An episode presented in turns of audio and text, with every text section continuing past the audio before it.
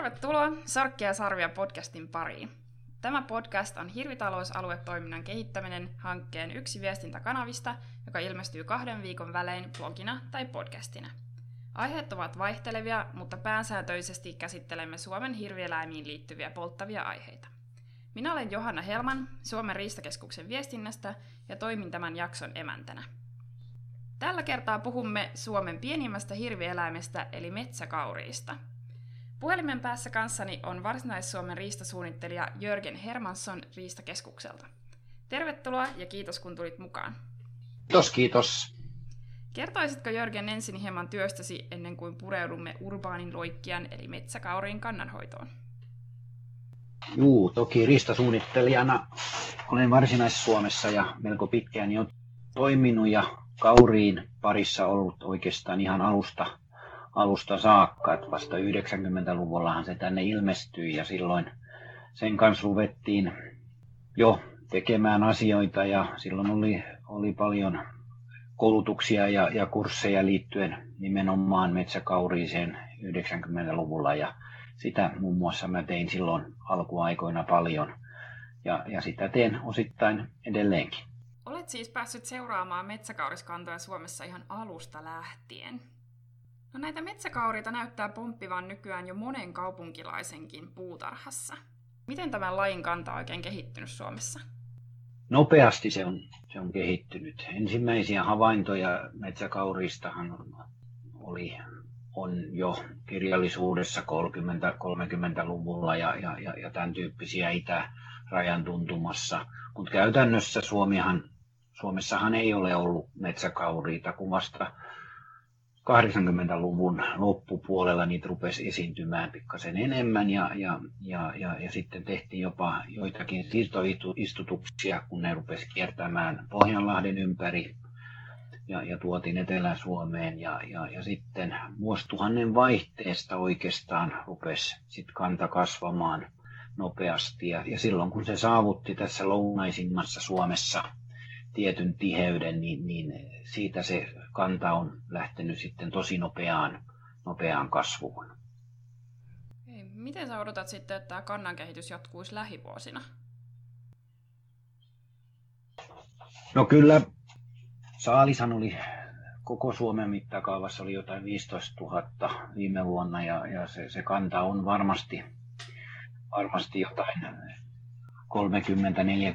000 eläintä niin kuin koko Suomen maassa, ma, ma, Ahvenanmaa pois, pois lukien, niin kyllä metsäkaurilla on suuri kasvupotentiaali edelleen. Ja, ja metsäkaurishan on omalla tavallaan voittaja tässä ilmastonmuutoksessa. Sehän on vähän herkkä syvälumisille talville ja, ja, ja niitähän on yhä vähemmän. Niin kyllä Etelä-Suomi, Lounainen Suomi, on, on erinomaista elinaluetta kauriille ja, ja varmasti Keski-Suomeen asti.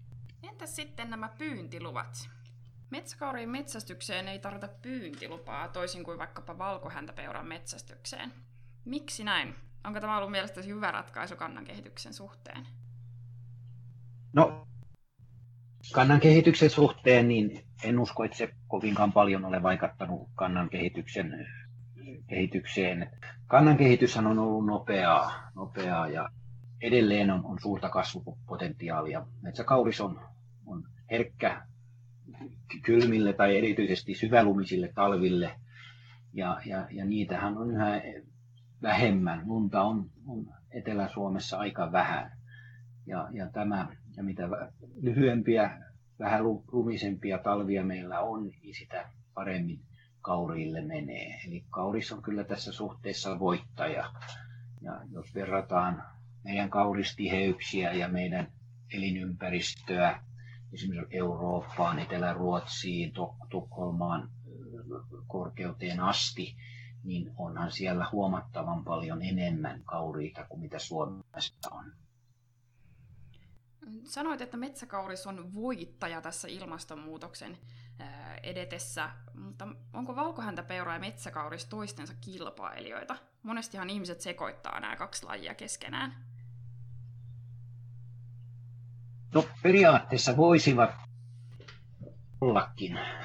Metsäkaurishan on eurooppalainen laji.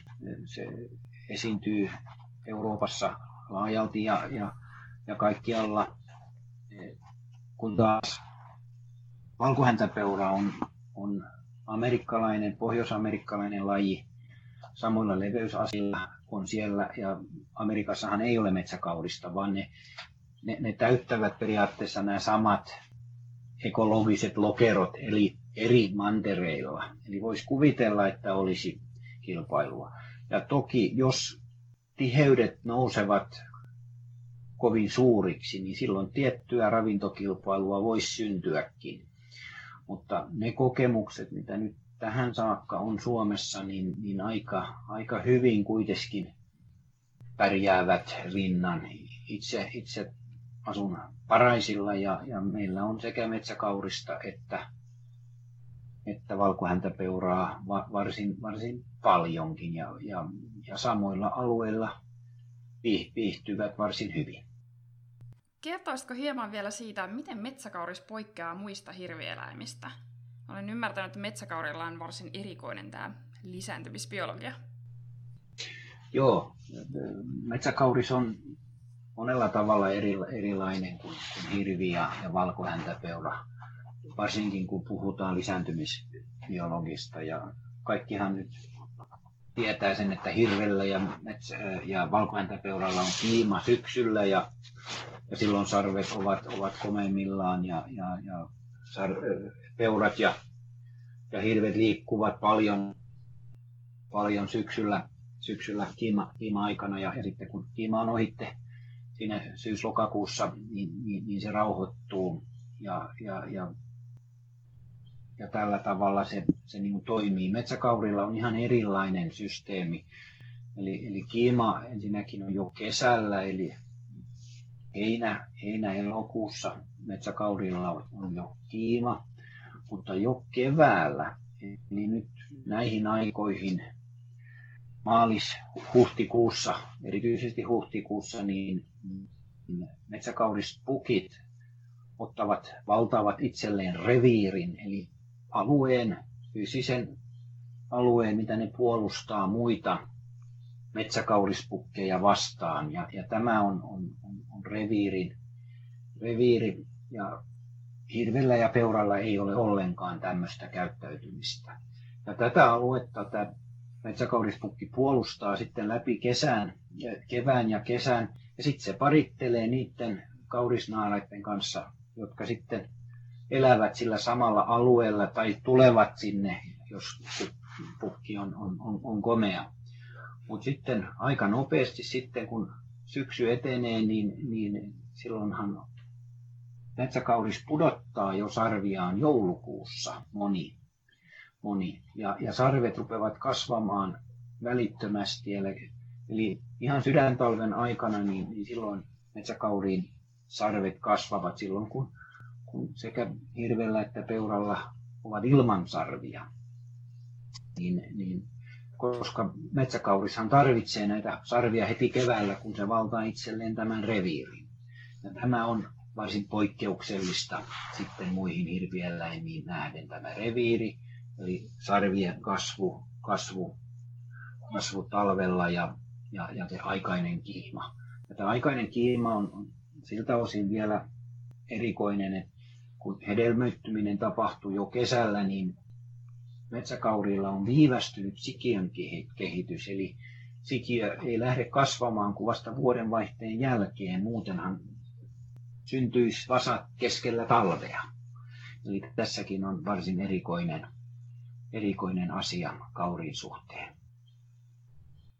Kieltämättä varsin erikoiselta kuulosti tämän metsäkauriin biologia.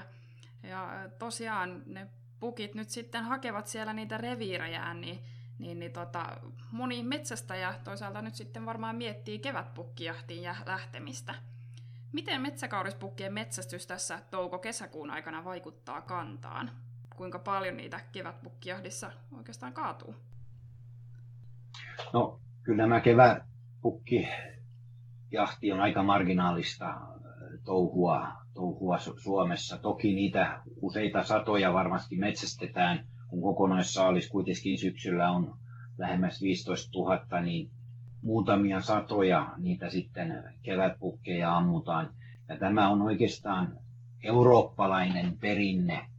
Eli, eli, eli tota, halutaan metsästää pukkeja silloin, kun heillä varmasti on sarvia ja, ja, ja sarvia heillä on päässä alkukesällä, kun taas sarvet putoo nopeasti sitten pois jo joulukuussa. Ja silloin joulukuun jälkeen, kun sarvet ovat pudonneet, niin silloin ei voida, ei voida arvioida pukin kokoa ja elinvoimaisuutta sarvien perusteella. Ja onhan sen vähän sääli ampua tammikuussa sarvetonta pukkia, joka sitten osoittautui valtapukiksi, ja, mutta, mutta kukaan ei saa sitten nauttia niistä sarvista.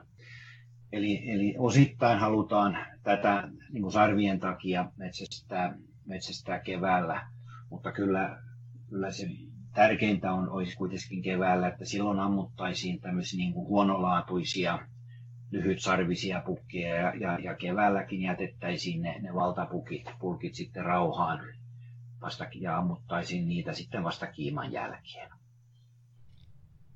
Niin millainen sukupuolijakauma metsäkauriskannalla on tällä hetkellä? Ja miten tuo metsästys, metsästys nyt sitten vaikuttaa siihen? No tietysti kun puhutaan sorkkaelämästä, niin metsästyshän vaikuttaa äärittömän paljon kaikkiin Suomen sorkkaeläinkantoihin. Sorkkaeläinkannathan säädellään metsästyksellä. Ja, ja tämähän on poikkeuksellista verrattuna johonkin metsäkanalintuihin tai jäniskantoihin, jotka sitten enemmän luonnon, luonnon mukaisella rytmillä. Kevätpukkijahti tietysti vaikuttaa kantaan, muutenhan kannat kasvaisi tosi nopeasti ja, ja siitähän seurasi tosi paljon vahinkoja. vahinkoja. Mutta metsäkauriskanta on kasvussa. On ollut sitä, sitä pitkään ja, ja, ja kevätpukkijahti, jahdin merkitys näin kannan hoidon kannalta on kyllä aika pientä.